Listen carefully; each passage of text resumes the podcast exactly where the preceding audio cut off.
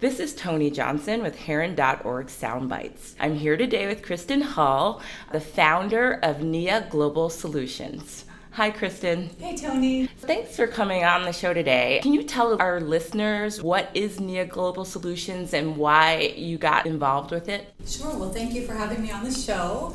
NIA means intention and purpose, so doing money with intention and purpose. And I really felt that we needed an investment product that was focused on solutions that also had diversity and leadership. And so I built a team and decided that we really needed to provide this, particularly for women who are interested in getting into impact investing. NIA focuses on what some people would call gender lens investing. Can you talk a little bit more about why that's important and how that relates to more traditional investing and what it might mean for economic outcomes? Sure. NIA is really a solutions focused fund, and we see that gender inclusion and all inclusion is part of the solution. And so, of course, we're going to have that woven throughout the product.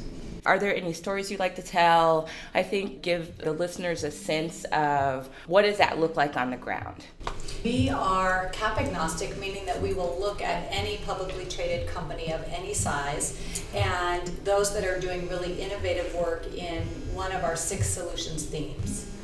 So we are looking for companies that are really working on solving our world's problems, and one of those is inclusivity. So can we have leaders at the top that are making solid decisions? Interestingly enough, financial returns are also equated to companies that have diversity in leadership. So it's a win-win. Why women? Why not Latinos or African Americans? What is the value proposition for picking gender? Well, it's such an interesting question because we do look for diversity of all kinds, and yet with SEC disclosures, gender is one thing that we can count for and we can measure. And so if a company is thinking about gender, we can think that maybe they're going to think about other types of diversity. 90% of the companies we look at don't make our buy list because they don't even have one woman on executive C suite or the board. So, what's happening here? Women are roughly half the population of the country. And what I'm hearing you say is a lot of companies don't even have women in leadership positions. Exactly. So, for our economy to really work and thrive, we need to have women contributing and we need to have them thriving as well and participating in the economy, as we do for all of our citizens and all of our people. And so, NIA is focusing on having that inclusivity. So, it's called NIA Global Solutions. Can you talk a little bit about how much is US focused versus internationally focused?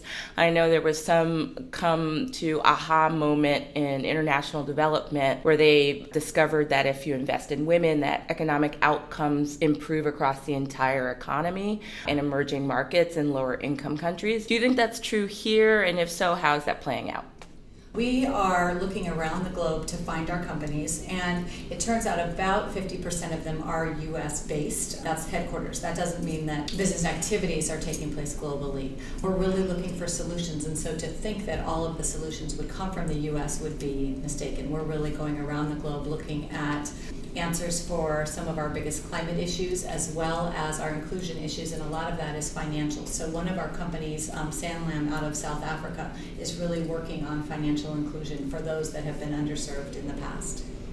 So we're here on the sidelines of the Confluence Philanthropy event in Cambridge, Massachusetts. And the conference has really been focused on philanthropy and how philanthropy can get into impact investing and what are the bright lines between making money and doing good. Can you talk a little bit about the trend from your point of view? I know we've met at other conferences.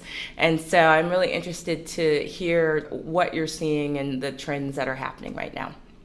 Sure. Well, this is a, a, great venue at Confluence because it's really helping philanthropists to become investors. And so instead of focusing on a 5% grant payout, Confluence is really helping the people at foundations to really understand that they have 95% um, of the endowment that they can also be investing towards their values, towards their mission, and their goals of the foundation. And so this can be a really catalytic place to be.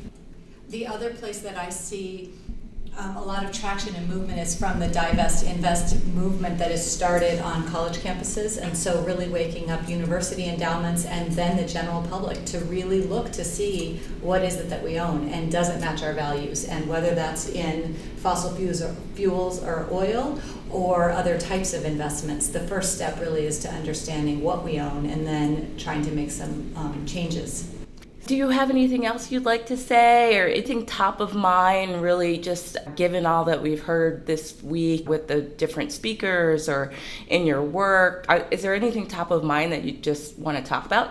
Sure. Well, I really do believe that when we see our investments and our banking practices as an expression of ourselves, that is going to be game changing. So, to the extent that we can have institutions and products that match our values and at a price point where individuals can invest um, with their values, we're going to make some big changes.